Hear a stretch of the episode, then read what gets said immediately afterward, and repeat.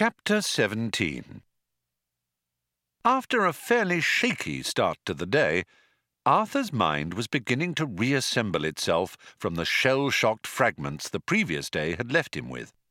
He had found a Nutrimatic machine which had provided him with a plastic cup filled with a liquid that was almost, but not quite, entirely unlike tea. Arthur drank the liquid and found it reviving. He glanced up at the screens again and watched a few more hundred miles of barren greyness slide past. It suddenly occurred to him to ask a question that had been bothering him.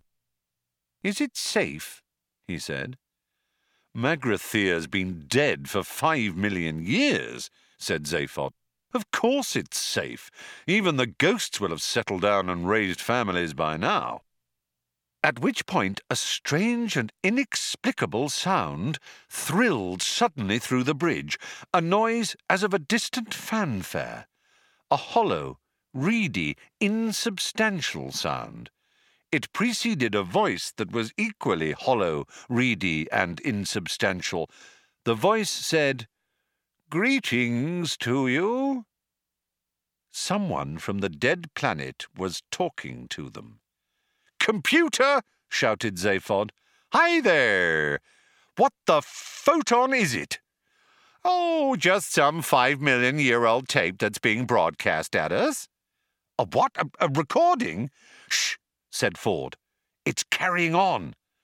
The voice was old, courteous, almost charming, but was underscored with quite unmistakable menace. This is a recorded announcement it said, as I'm afraid we're all out at the moment. The Commercial Council of Magrathea thanks you for your esteemed visit. A voice from ancient Magrathea, shouted Zaphod. Okay, okay, said Ford. But regrets, continued the voice, that the entire planet is temporarily closed for business. Thank you.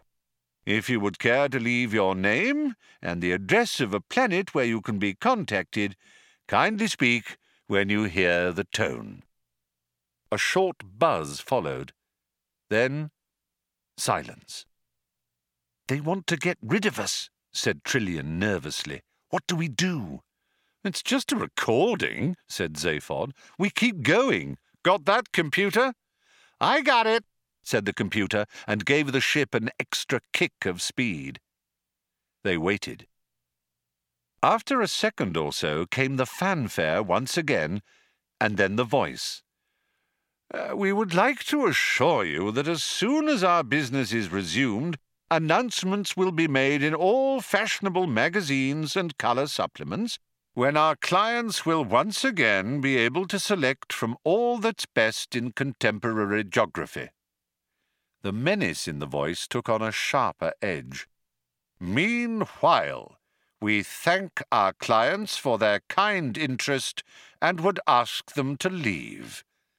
Now.